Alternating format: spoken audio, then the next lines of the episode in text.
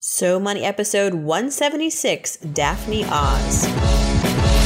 You're listening to So Money with award winning money guru Farnoosh Torabi. Each day, get a 30 minute dose of financial inspiration from the world's top business minds, authors, influencers, and from Farnoosh herself. Looking for ways to save on gas or double your double coupons? Sorry, you're in the wrong place. Seeking profound ways to live a richer, happier life. Welcome to So Money. Hey everyone, welcome back to So Money. Happy Monday. Hope you all had a great 4th of July weekend, Independence Day weekend. We were in the midst of moving, in fact, to our sublet uh, right across the street. We are um, transitioning right now as our apartment is going under renovation, need to find a new place to live. I have a bit of a fever and a cough, which you're going to hear a little bit throughout these interviews this week. I apologize, but you know what? It's uh, it's all good. Life is good. No complaints. Just a uh, little inconveniences here and there. And um, brings me now to our guest today, who is really a ray of sunshine. I love this woman. She can turn any frown upside down. Uh, her name is Daphne Oz. And if you know her name, it sounds familiar. It's probably because, well, you've either seen her on TV or you know about her famous father, TV doctor, Dr. Mehmet Oz. And Daphne although she has a very successful father, she in her own right is also very accomplished. She's a natural food chef, a New York Times bestselling author, and co-host of ABC's hit lifestyle series The Chew. Daphne has a degree in nutrition and a culinary degree from the Natural Gourmet Institute, and she offers her expertise as the Chew's face of healthy living and residential practical tipster, sharing helpful information and her unique personal insights to make healthy living fun, easy, and of course, delicious. Daphne's written two best selling books. The first is The Dorm Room Diet. There, she shares a healthy lifestyle plan that she developed in college that helped her shed over 30 pounds without giving up the food she loves. And her new book is called Relish An Adventure in Food, Style, and Everyday Fun. It's a cookbook and a lifestyle guide full of tips and tricks that she uses to achieve easy style at home, in her wardrobe. Also gives advice for career and relationships, along with yummy, healthy recipes. Daphne has a refreshing, realistic perspective on balancing the happy, healthy life, and I'm excited to pick her brain. So, with our conversation, with Daphne, we learn a lot of things. I mean, she is quite the well of knowledge, uh, being a young woman too. I think I don't even think she's 30 years old yet. She's expecting her second child. She's had so many career experiences. She grew up in a household that was very much um, sort of academic and um, brainy. And so I loved hearing all that she had to say about motherhood and career and relationships and money and how she tries to, as she says, you know, really seize the moment and experience life in the now. She's not actually a big rainy day saver. We also talk about the day that she realized her father had become somewhat of a celebrity and how she felt about it. And this really broke my heart. When she was nine years old, went to a Yankees game with her dad and uh, learned a very, very tough financial lesson that day. And I'll just leave it at that and have you listen to the interview. But without further ado, here is the lovely, the talented Daphne Oz. Daphne Oz, welcome to So Money. A pleasure to have you on the show. Thanks for being here. Thanks for having me. I'm excited. Yeah, so much going on in your life. You know, I was just reading about you in the Huffington Post online, and uh, you had this really great kind of mantra that you said that you you like that you kind of live by and it's like everything worth doing in life is worth doing well. And so I can sense you don't half-ass anything, Daphne. I mean, you're you're you're super accomplished at a very young age. To. You try not to, but is this? I full ass everything. I'm curious. Is this something that you grew up thinking that you were, uh, you know, were raised to sort of embrace life to the fullest, or that you came to this realization as a young adult? What what was the genesis uh, uh for this um, for this mantra really being something that resonated with you? No, I can't take any credit for the genesis of that. It, it was 100% something that my dad um, taught all of us, all of his kids, what, as we were growing up, which is you know, he didn't care if we succeeded or failed. He didn't care if we, um, you know, if we we did everything or did only some of the stuff he wanted us to do or anything like that. All he cared about was that whatever we chose to do, we gave it 110%. I mean, he, eh, you know, it's funny because he had three girls before he had a boy, I'm I'm the oldest, and all of his analogies are sports analogies. so for us, it was always like, what, what do you mean go for the goal for gold? What do you mean? What do you, what do you mean go shoot for the hoop? What is that? What does that mean? I, I'm, I'm, I'm, you know, as I'm sure you can tell, I'm already mauling and, and completely distorting what the actual phrases are, but there were all these kinds of sports analogies and I didn't, you know, none of them made any sense to us, but, um, but this was one that stuck so well for me because it was this idea of, you know, he wanted us to be in charge of our own destinies. He wanted us to see how much hard work paid off and that that was really the crux of success was, was not, you know, was not whether you got acknowledged for it, was not whether you, you know, were, were rewarded in some way. It was really that you gave it your all and that you saw the results of that hard work. And I think, you know, what, what, what the, you know, the, the product of that is, is you do end up more successful. You do end up more being able, not, not, not just in a, you know, sort of the, the normal way of thinking about success, success, but just in terms of being able to cram everything you want to do into your life into the very slim 24 hours a day that we're given. Um, and a lot of that comes down to being motivating, motivating yourself, being self motivated, but also being aware that you know, if, if everything you're going to do is going to take 100% of your effort and it's going to be something that you work hard for, you probably got to narrow down what you spend your time on too. You know, you can't go and try to just do everything part way. You've really got to pick what are the things that I'm going to excel at, what are the things that are really important to me, and here's how I'm, here's my plan of attack, how I'm going to do it the best that I can. Did you always know that you wanted to pursue a career where you were helping people with their I guess your work spans health, lifestyle, cooking, um, and you're on television, you write books. Did you always know that you wanted to have this platform? You know, I think it's funny. People people ask me that question. I think anyone in media would tell you, you know, I I love being on TV, and I felt that the minute that I started doing press for my first book, Dorm Room Diet, I felt like, my gosh, this is a platform where I can talk to so many people all at once with a really important message that I that you know, Dorm Room Diet was all about the way that I really seized my college experience to lose 40 pounds that I've been carrying around all throughout my childhood that had made me unhealthy, that made me unhappy, and how I'd really used college as a way to still go to the keggers and the pizza parties and have fun and have my full college experience, but really um, adopt my healthy adult living and lifestyle. Um, and th- that was information that I thought was so crucial and so fun because I was living the life uh, that I that I was trying to talk about, and I was doing it from exactly the age group of people I was trying to speak to, which were people in the college age market who were sort of had been kind of left out of the healthy living um, you know talk. At this point this was 2006 yeah you're just going to gain 15 pounds. Just deal with it right, right. that's that's kind right. of the well, expectation. that's kind of the mantra exactly. That's what they've been told. And i felt like my gosh, you know, this is an audience that has huge potential because we are finally out of the nest. We're finally like free. And that freedom represents a huge amount of, of responsibility, but we need to be talking to each other in a way that makes it feel accessible and fun and not, um, not overwhelming and not like a second job that, you know, being healthy shouldn't have to feel like so much work. So in any case, it was, it, I, I felt really passionately about the message. I felt really passionately that I was someone to talk about it in a realistic way because not only was I living it myself, but I was in the age group, I was in the market. I understood in specifically what it was that made college challenging and how you could be successful in that environment.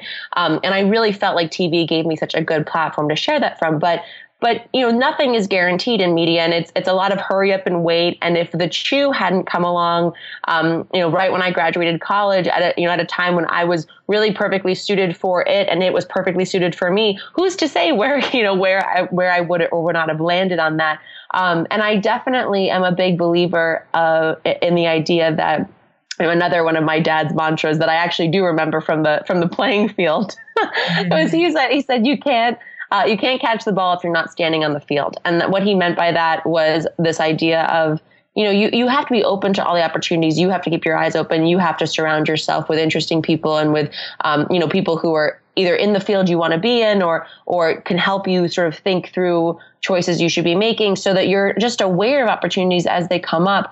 Um, so, you know, the way that I was doing that was I, you know, I kept writing, I kept writing, I kept, uh, you know, for Huffington Post and, and other online platforms, Oprah.com. Um, I kept my own knowledge base up and running. You know, I went to the Institute for Integrative Nutrition. I studied more on the basis of integrative health so that I could sort of have more of a platform there. I ended up going to cooking school, went to, to the Natural Gourmet Institute. So, you know, keeping myself apprised of everything cool going on in this field I knew I wanted to end up in. But I also made some mistakes along the way, as I think we all do. And I, I, um, I actually found myself, and not that this is a mistake, it's just a choice that I made that ended up not being the right one for me. Um, I went back to pre medical post-bac at Columbia. Wow. yeah, at the time I thought I was like, maybe I'll end up being a doctor. And, you know, that was sort of the route that every male in my family except for one lone black sheep lawyer is a doctor. And and all the women are you know in, in their own ways involved in health but not you know not specifically as surgeons. And i had this fascination growing up. Maybe i would be the first woman in my family to go on and be a surgeon. And so i i you know i was i enrolled in the pre-medical post-bac program. I, I did about two months in the in the program structure. And i realized what I was really hoping to do was give people accessible ways to feel like they're in control of their health. And that the the way that i again like this goes back to our first part of the conversation what was i going to be able to do the best and how what was i going to be the happiest doing? And i i had to do some soul searching and realize that like walking the halls of the hospital you know, being being a surgical resident for the next umpteen years of my life was not going to be how I felt I could be the most effective me. And uh, you know, what I realized as I was doing these sort of integrative health and nutrition programs and doing the cooking school was that I love to cook, I love food, and food is actually a choice that we each make individually three times a day that has a huge impact on our health. At and least. it's a really, you know, and it's a it's an incredible way for us to feel empowered about our own bodies and about the way that we go through life. Um, and I realized like that was really where I wanted to live and and make my mark if I could. Your book, your latest book, Relish, an adventure in food, style, and everyday fun. You said you wanted to write this book so that you could stop living what you call your placeholder life. Was thinking that you were going to go and become a surgeon like the placeholder? You know, it's it actually, I wrote Relish when I was just coming out of being in like so my husband and I have been married a year. I went I went to pre medical post-bac probably the year or two before that. I was I was coming I was I was about a year into the chew at the point that I was writing Relish and I felt like I the placeholder was more like I was living in a white box apartment. I was waiting for my real life to kick in when I you know when I would have the the house that you fantasize about and the career that you fantasize about and the the relationship that you fantasize about and you know it was for me in terms of timing it was just this idea of like I was really happy to to coast and then to wait and see when real life would kick in. And i thought that would happen maybe around 40 like you know completely arbitrarily just a random number. Um, and it wasn't you know not there it wasn't anything that i was unhappy and i was i was thrilled about everything i was doing. I just don't know that i was doing them you know the way i would have liked to be or the way that i optimally would have been to get me to the place where i would want to end up at 40 50 60 down the road. So, but but even more than me, I wrote relish because I would go to dinners with my friends and we'd be you know sharing a glass of wine and um, or a bottle of wine. I'd have my own glass, and, uh, and I uh, I we would talk about placeholder lives and you know across the board if if for me it was more in the in the sort of like am I putting my best self out there in health and in um you know in, in my fashion and in um in the way that I like live my life at home and is there style in my home for my friends it could be in their relationship you know for my for my other friend, it could be in her career. So there, there were in, in each of us, there was something that we were feeling like we were treading water. And I realized that that this is something across when people talked about the quarter life crisis like it was a bad thing but what, what i think is actually happening is you know i was i was maybe 25 at the time um, 24 probably. What, what was happening is you're going through this actually incredible gift. You're going through this incredible process early on in our life whereas our parents and our grandparents and everyone before them would have left college if they went to college and you know gotten a job and stayed in that job until they died basically or retired you know now we're given this gift of of it being a real preference in our society that you spend time finding a career that you love that you choose your passion and that's really you know honestly as someone who who it took some time to figure out what my passion was going to be it is actually extremely uh, debilitating for someone to say you know here are all the opportunities now pick one that you feel like is going to be your mm-hmm. passion when you you know it's it's almost like too many doors and i always felt like if i if i picked one door all the others were going to close. So in any case you I, I, think you spend a lot of time experimenting and and and sort of figuring yourself out in your 20s and i think that what ends up happening from that is although you know certainly we see now millennials quote unquote we have a lot more careers early on than our parents did certainly you know, eight or nine or ten jobs before we before we hit 30 at sometimes uh, um, what you end up with is finding a career that really fits you so that you don't end up with the midlife crisis, which to me sounds much more scary. Like when right. people are relying on you, when you have your life kind of set up, and then you're given this moment to decide, am I really happy or have I been living the last 25 years in, in misery? Um, so in any case, I, you know, I found with Relish, you know, I, I wanted to maximize this quote unquote quarter life crisis. I wanted to figure out the fun and easy and most importantly, effective ways to start living my maximized life in every aspect. So that was my first and foremost my relationships with my family, my friends, my husband, my my career, my fashion and my style and my home and my wardrobe and then in my leisure time and and that was something that I put a lot of preference on too was this idea of like if you're going to if you're going to I would so much rather give a 100% when I am at work and then have my free time to myself to really like, you know, live this wonderful, rich life that I want to have, um, then, then half ass it at work and then kind of have to be on call all the time when I'm home too. Um, so anyway, Relish was this collection of all the great uh, the great tips and tricks. Not that I'm some kind of guru that I just came up with all these. I like I researched it to the hilt.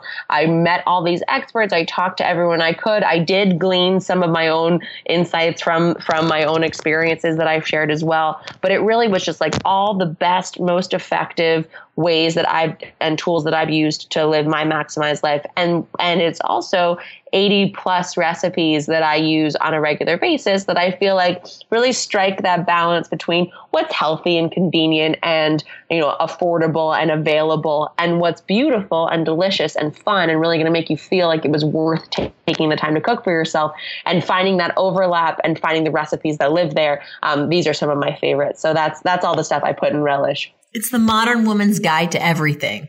in a well, nutshell. I, hope so. I hope so. And I hope also to having fun. Like that was a, a huge preference of mine too, was this idea like I did not want it to live in the self-help world of of um, you know, scrap everything you've been doing. You've been doing it all wrong. Here's how to do it right my way. And that's just like so not how I, you know I, I live. Um, I felt like you were most of us are probably doing a lot of things right. It's just a matter of little tweaks, doing little things a little bit better that yield big results. And and you know, to not make it a second job, to not make it feel like a chore, to make it fun and to make it something that you feel like you can really use in your everyday life.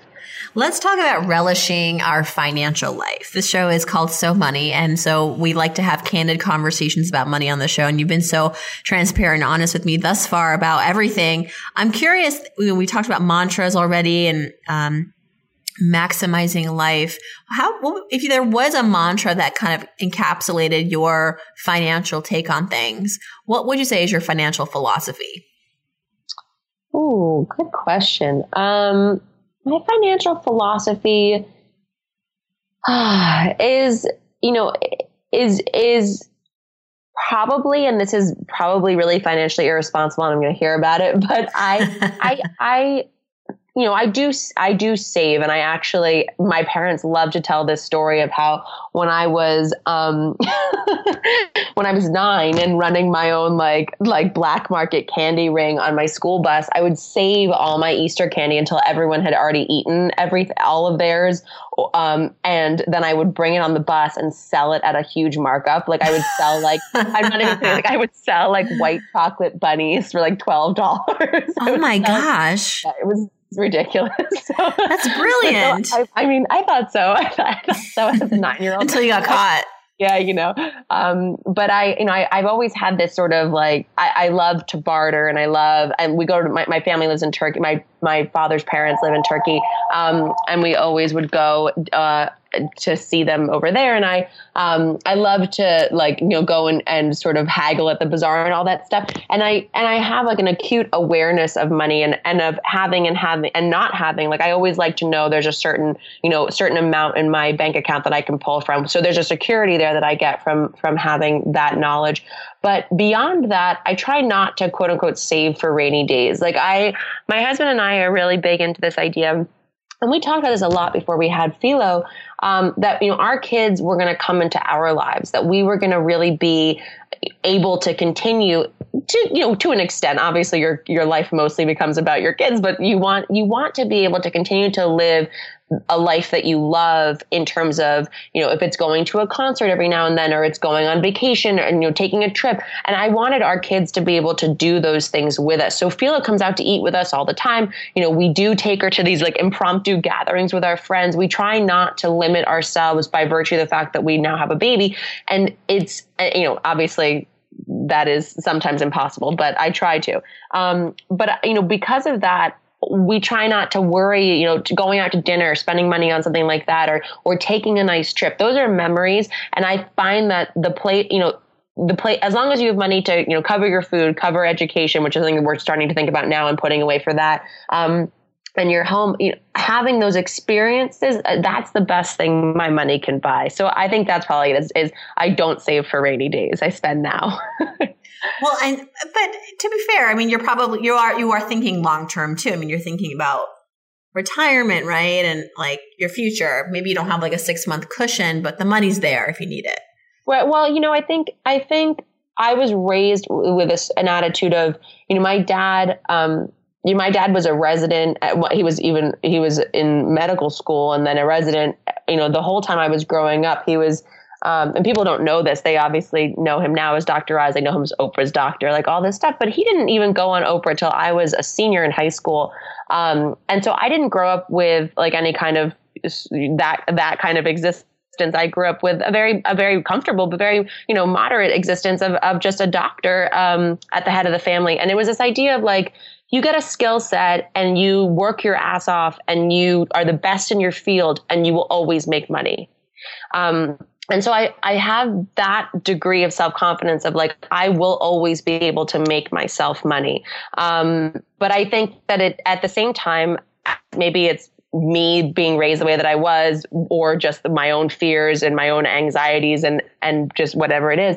I am always concerned about having money for the future. So I think, um, you know, I think, I think probably my idea is at least if I'm using the money well, it won't go to waste because my, you know, you hear, God forbid, but like you hear things like the Bernie Madoff stuff and you hear things about stock market crashes. And there are all these people who thought that they ha- were in great shape for their future. And maybe they didn't have the experiences because they were saving up and trying to sort of create this wonderful nest egg for later on. And then it's all gone. So at the very least, I want to have had all the, the rich life experience I'm able to provide for me and my family.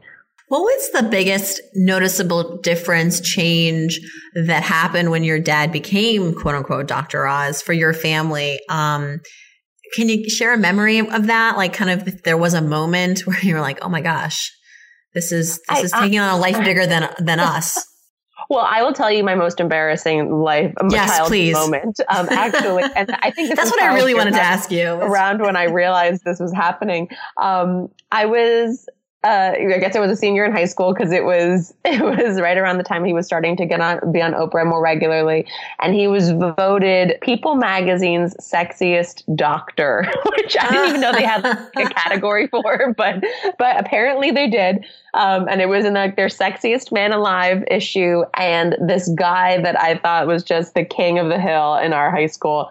Um, came up to me and, and was like, in the interview as background, my dad had said that he and my mom had sex four times a day, which he was misquoted. He, I think he'd actually said four times a week, but it doesn't matter. Either way, you don't want to hear about this. No. And much less oh. do you oh. want to see it written in a magazine that millions of people read. So, so anyway, he came up to me and he was like, "So I hear your parents have sex four times a day." And I was is that hereditary? Wanted to throw up and die all at once. like, it was awful.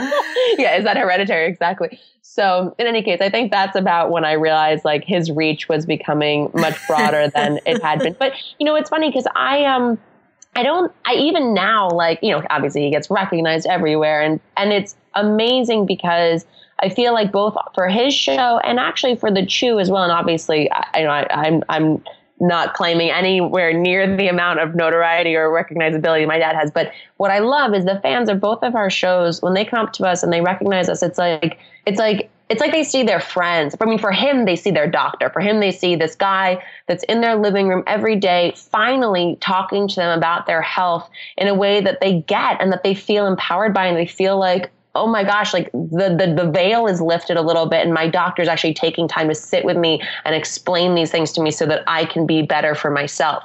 For us, it's like, oh my gosh, my friends who I hang out with in the kitchen every day who like make me delicious meals and oh wasn't that funny when you joked about this that that and the other that happened it's just such a different it's not like celebrity dumb where they recognize someone they've seen in movies they they see someone they think they know personally and it's actually such a warm and lovely feeling um, that is it was completely un- unexpected to me.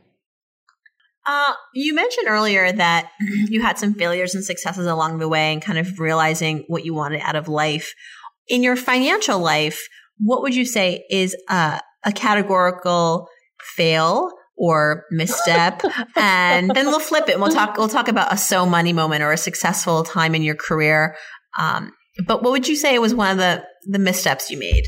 Oh, so interesting. Um, well, you know, I'm I'm 29, so I haven't made that many career moves yet, or like money choices yet that would really land me in, in something I would call a colossal failure category. But um, I, you know, my husband and I just bought an apartment, and it is it is becoming clear to me. And not that this is a, it's not a failure. It's just a it is a it is a blunder on my part that like I did not acknowledge how much time money effort go into renovations, purchases, etc. So the first the first thing I did wrong was we'd set a price in our mind that we were comfortable with, and then you know, like any good seller does, they they create this flurry of other bids, and everyone wants it, and da da da da. And you know, I just was a terrible, terrible bargainer, and ended up you know ended up meeting the price that they wanted because I thought the apartment was so worth it, which is the first mistake I would say we made because you should never you should never, you know, I, I was told by a, a very close confidant that they thought that the best place to overextend yourself was always in real estate because especially in Manhattan, like you're always going to make your money back. There, you know, the, the island is not getting any bigger. The real estate's not getting any bigger. So you are going to be able to sell it, you know, at least for what you paid, if not a, a good profit. But, um, I never like the idea of overextending myself on on a purchase that's not essential. And uh, and then now that we're going through the, renovation process, it's again, it's just these little every day. It's this little sort of like, is this really worth spend? You know, kitchen renovations, thousands and thousands and thousands of dollars. Like who knew that this? Oh, I know. I'm going through renovation right now, and um, we had to fire our contractor like two weeks before yeah. we were supposed to start. He showed up drunk at my house. Oh get out. Are you serious? Yeah, drunk and medicated. Um, oh, wow.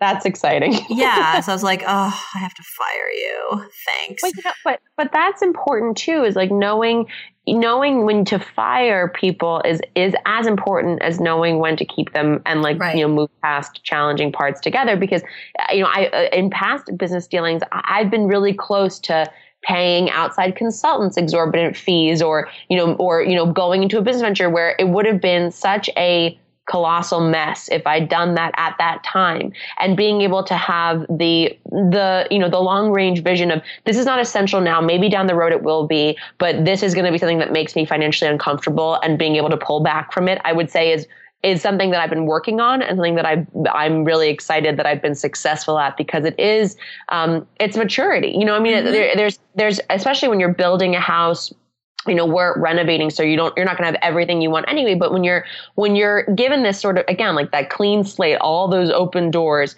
it's overwhelming. And you don't know where you know where are you really going to derive maximum enjoyment and pleasure from having put your resources in. Um, and so in, in any financial category but i would say right now top of mind for me is in, in real estate it is being able to discern what are the places that i'm really going to benefit hugely. And where, where am i going to get the most margin of benefit? And where am i going to be okay just putting what I, putting what i need in? Exactly. And when how, when do you know it's okay to just cut your losses? right, right. Which I think is, you know, it's it's hard. You invest in relationships, you invest in your time. You know, you you people. This whole I never in microeconomics in college. I like never understood the concept of sunk costs. I was like, no, but I've already spent all this money. Like something good has to come out of it and it's um, you know slowly but surely you start to realize it doesn't matter you're not going to recoup those costs you're just going to end up bleeding right. more and if you'd kept your you know derelict contractor you My probably would ended up much uh, worse off than you yeah, are i'm actually happy he showed his true colors before yeah. we had signed anything i hadn't given him any money um, but it was just uh, it was an inconvenience as i've learned that you know I, something that I've learned actually in life is that some, you know, when, when I was younger, any problem was like a huge problem. You know, everything was drama. And now I'm realizing that some things are just inconvenient. Yes. And it's a nice way to think of things because it doesn't mean that the, like the world's going to end. It's just that, okay, this is going to require a little bit more work than I thought, but everyone's healthy. Everyone's okay. We're all breathing, you know, everything's Absolutely. still standing. And, um, it does put it's things in perspective. Yeah. But no, apps, I think that's so smart. And it's so true because there are, um, you know, you, there, there are just points where you feel really overwhelmed by the, the moment in your life that you're going through. And when you realize that, you know, it's part of a much larger human experience. And it's also, you know, comparatively speaking, a very relatively minor inconvenience. It does help to sort of just take a breath and step back and realize that you know it's a new opportunity a new start and and god I, i'm gonna i'm gonna completely botch this saying too but there was someone said to me recently when you oh it was on our show actually. It was a field piece we did. This woman was incredible. Um, she'd been she'd started her own restaurant and then uh, you know, had had a kind of like a relationship falling out that spiraled her into depression and, uh, you know, drug and alcohol abuse and ended up losing her the restaurant. And 10 years later, she's found herself this like rehabilitated story, um, opening a new restaurant up in Maine and having this wonderful, great new life for herself that she's much happier in actually. And what she said was, um, sometimes when you feel like everything's falling out of order, everything's actually falling into place. And mm-hmm. I thought mm-hmm. that was so true. Where you, you know, you we don't have the, you know, the the the Monday Monday morning quarterback ability on our own lives yet, so you don't know why things are happening the way that they are. But but there is a. It's very interesting to me to hopefully see all the opportunities that happen even in things that aren't don't at the outset seem like positive ones. Exactly. Yeah, I, it's nice to think of life in, in those in those ways. Well, so would you say your success is being able to have the the I guess it's really being brave enough to say like this is I'm going to cut my losses here or was there a specific time in your life where that really uh, came to play? Um, you know, I think uh, I think well, I think it's yeah, I think it would be cutting my losses, and there are times that I can think of that I'm not going to talk about only because they're they're still pending. But I think that I think you know I think that I was really proud of myself for being able to say we've gone the cor- we've gone the full length of this course and we are done now and it's and and you know i wish you well but this is something that we have to just call it quits on um, but i i you know in business that's and I, I, I don't know why, but I always want people to like me, and I, I like want it to end things nicely, and I want them to feel comfortable about things. And my husband's always like, "You have to realize it's business. This is not like me. Yeah. Not, you know, it's not. Um, it's not. You know, they're not expecting to be your best friend. They're expecting you to be honest with them and forthright. And and fair. Um, but they're but they're also hoping that you'll be blind or naive enough to take what they want and do it and do it the way they want. And that's not always necessary either. So i'm i'm i have to say i'm learning a ton from my my, my husband just graduated from wharton last year. And um and i i learned as much vicariously through his business degree as he did i think um, but I would I would also say hopefully you know when we choose to flip this apartment that hopefully I'll have a huge success story to tell you about that. oh well, I you know there's a very good chance in New York City. Um, never say never, but I think that it's usually it's more often than not a, a safe bet. Right. What about your number one financial habit, Daphne? You mentioned earlier in the conversation that you know you do make sure to check your bank balance regularly that gives you comfort. Would you say that's your number one habit or is there something else that you do to keep uh, your financial well-being uh, in good shape? Yeah no i would say i mean um, i would i would definitely say like checking my when i go to the atm when I go to the ATM, I always take out like a set amount so that I know it was me withdrawing. So that if any for, you know whatever reason there's like a weird withdrawal or there's a weird um, you know instance of something happening, a it helps it helps me just to keep track of things but b it you know obviously signals to my bank if there's a weird thing going on. I do check my balances. I also this and this is just like an anal thing that my husband again like has made me do but i but i love doing now. And it gives me a chance to do some you know adding and subtracting on a regular basis. I i um whenever i put a tip on or you know whatever it is whenever i take whenever i you know fill in a bill um i always take it up to the next the, so if you're going to tip someone four dollars and and the the you know I add on whatever number of cents it's going to be to make it a round number, so the total is around like a final number mm-hmm. of twelve dollars, whatever it is.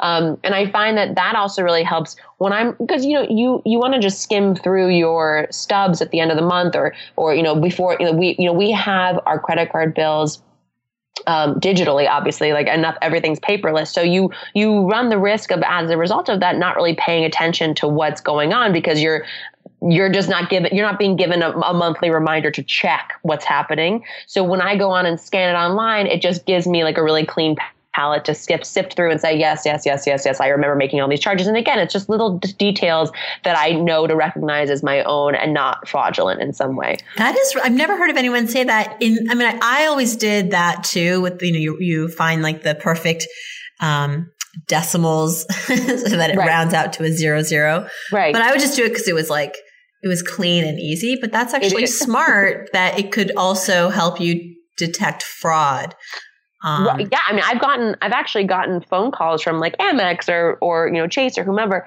saying like this charge was made at this restaurant. We know you do X, Y, and Z usually. Like they know this. I mean, it's creepy also, but they, they do pay attention. You know, you're a good patron to that restaurant. yes, yeah. Uh, all right, let's do some so money fill in the blanks before we wrap up. You've been so fun, Daphne. I could talk to you for uh, a long time. It's no wonder you're um, you're one of the most popular people on TV. People like watching you. It's like you got your girlfriend on television. if I won the lottery tomorrow, let's say a hundred million dollars, the first thing I would do is Oh, come on. This is so good. I'm, uh, the first thing I would do is, um, yeah, I'm going to get a bigger apartment and a live in masseuse.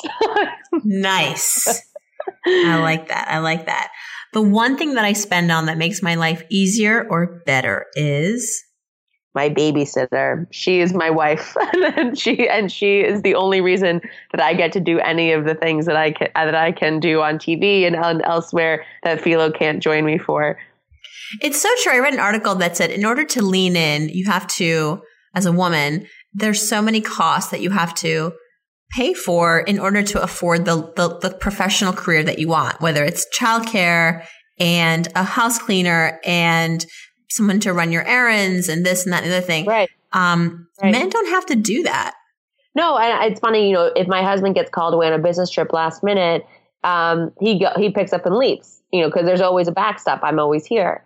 But you know, there was an instance a couple months ago where like there uh, they needed me to run to do something, and it was it was going to take me away overnight, and I couldn't do it because I couldn't line up something you know someone to take care of Philo, and it's and it's you know that is something an absolute concern of a mom's that that I don't think dads I don't think traditionally dads have had to deal with. And I think now you, you know, you really strike that balance or you try to strike that balance in your relationships when there are two working members. If it's like, you know, I, can't come home after working all day and feel like feel like this second th- this is all my responsibility as well you know there has to be shared um, there has to be shared time and shared shared effort as in in childcare as much as there is in bringing home money for the household and you know being both being able to pursue careers that you love.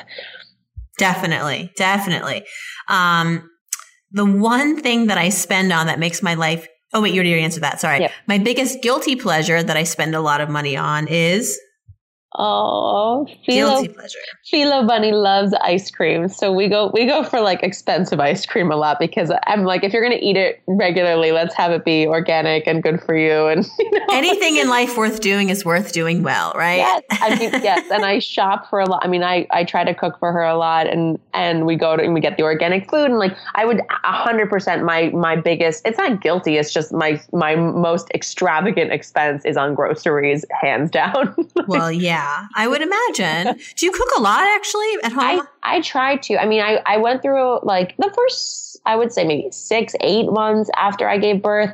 I really just, I was not, I mean, I was exhausted. I was nursing. I was like the whole thing. I just, I was not in any place to, to be cooking creatively. Um, but I, I find that now, now that she's a little older and, and certainly, you know, we're off for the summer now. So now I have a little more free time and I was in the process of developing a, a, new cookbook as well. So I was cooking a lot for that. But I, I love to cook as long as it doesn't feel like a pressurized activity. You know what I mean? So like, which is why I would never do Iron Chef. I would never do anything like that because it's like it would just steal all the joy out of why I love to cook.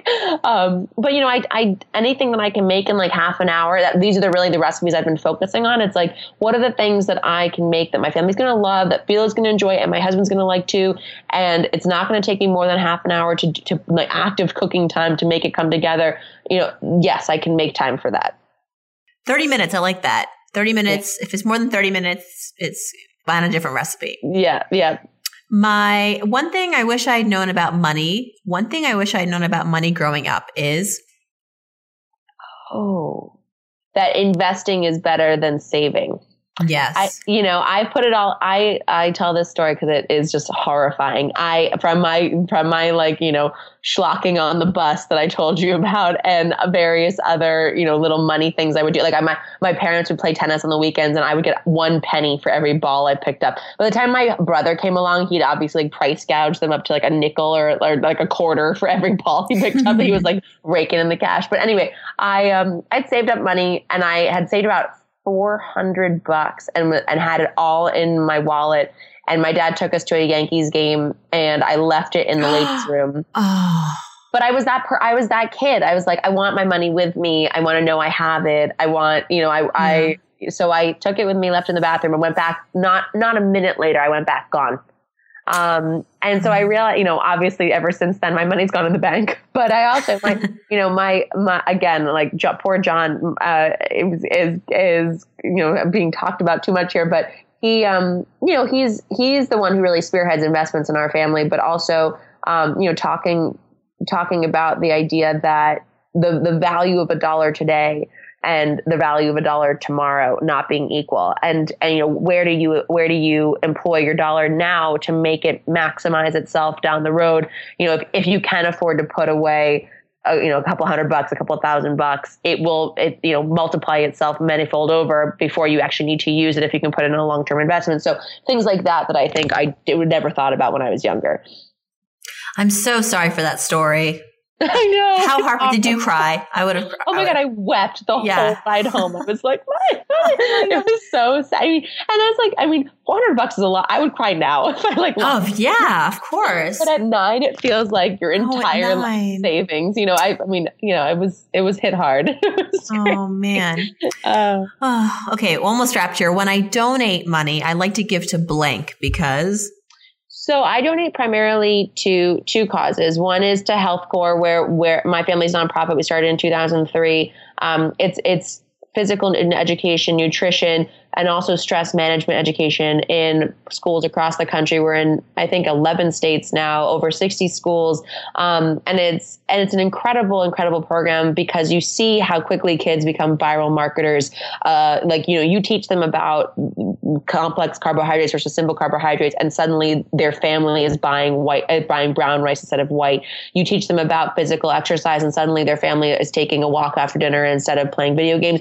You teach them about transcendental meditation, which is our newest, uh, our newest tool, our newest strategy for for helping them cope with stress at home and stress at school.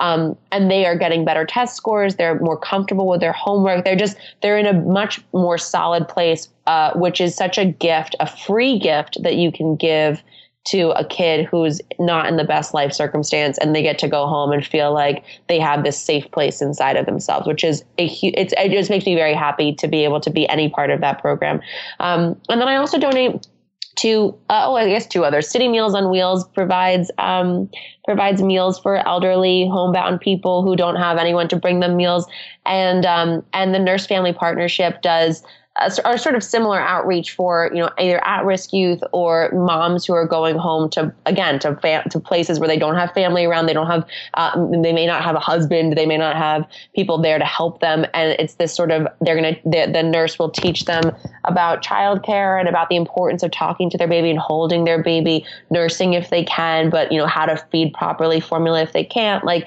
all these things that you um, that are so not intuitive right off the bat. You would, you know, and it's certainly not when you're in like a really stressful life to begin with. Um, and it, it, it is incredible the results they see in terms of happier, healthier, smarter babies down the road, babies that are better able to pick up new new skills and new knowledge because of the simply by being held by their mom early on and being spoken to a lot as a young infant. Mm. So those are the things that I think are really that I, I, love to be a part of because I think they're so effective. It, you know, every dollar that you give is so hugely effective as it goes forward. I love that. It's so important to read to your kid. People think, oh well, he's only six months. What? No, it's really, really important. People don't sometimes understand that, you know, just to know what a, just the experience. They don't know what you're saying, but it is, um, it is important to talk to your child. Yeah. Oh yeah. And and they're, they're I mean they're learning every single second of every day. You know, I mean it's amazing the things that Philo will do that I'm just like you're one and a half. How the hell did like she she like got her little foot um jammed in in her like safety gate at my parents' house, and she was so mad. It wasn't even like angry that she got hurt. She was so mad that this gate had hurt her. And she came over to me and she like pinched me really hard to like show me how much she'd been hurt. And then today I took her food shopping and we I like she loves olives. She's obsessed with them, but I hadn't paid for them yet, so I was like, you can't eat them. I have to like weigh them before I pay for them. Um, and she realized that I would close the lid every time she'd take taken one. So she she literally like stuck her face into it so that she could eat one without taking her hand away. So I couldn't close the lid. like, See, so resourceful. They are. They're clever little beasties, and and they are. They pick up. I mean, I can't wait for her to start doing things that you know. She scrunches her nose like a way that I do to her all the time. I mean, they're they're they just they're mimicking everything. So absolutely read to your baby talk to your baby whatever you need to do just you know be around them yeah all right, Daphne. Last but not least, I'm Daphne Oz, and I'm so money because. Ah, ah, this is hard. um, I'm Daphne Oz, and I am so money because I am a killer wife, a great mom, and a really good friend. And sometimes those orders flip, but I try to balance them all as much as I can and have fun doing it as a well, let me let me rephrase that. I try to take care of myself as much as possible as well. And I think that as a woman, it's so easy to forget that, you know, we're caretakers and we're caregivers. Um, but we need to take care of ourselves in order to be able to do those things. So focus on you too. Yes, yes, yes. And thank you for being such a great guest. Yeah, thank you. Daphne Oz, thank you so much. Um, have a wonderful rest of your summer. Enjoy your your few last remaining months of pregnancy because it's going to get, uh, I feel like it's going to go from zero to 300 miles per hour very, very soon for you. Yes, definitely. Definitely. Thank you again. If you would like to learn more about Daphne, her website is daphneoz.com. She's also on Instagram and Twitter at Daphne Oz. All this info at so many manypodcasts.com, where you can also get the transcript and comments from this episode and all previous episodes. And I want to hear from you. Submit your question about money or work or life guests at so somoneypodcast.com. There's a really good chance I'm going to answer it this coming weekend. And as a reminder, if you'd like to win a free 15 minute money session with me, hop on over to iTunes and leave a review for this show. Every Saturday at the top of the show, I pick one new reviewer to get a free 15 minute money blitz with me. Or we can just connect and, you know, chat about whatever. We don't have to always talk about money. But it's really fun to connect. I love doing this. So if you're interested, leave a review on iTunes and hopefully we'll connect. Thanks again to my guest, Daphne Oz. Thanks to you for, for tuning in. Stay tuned tomorrow. We've got Dr. Paul Zak. He's a neuroeconomist. What is that? Well, we've got the goods. Thanks again. Hope your day is so money.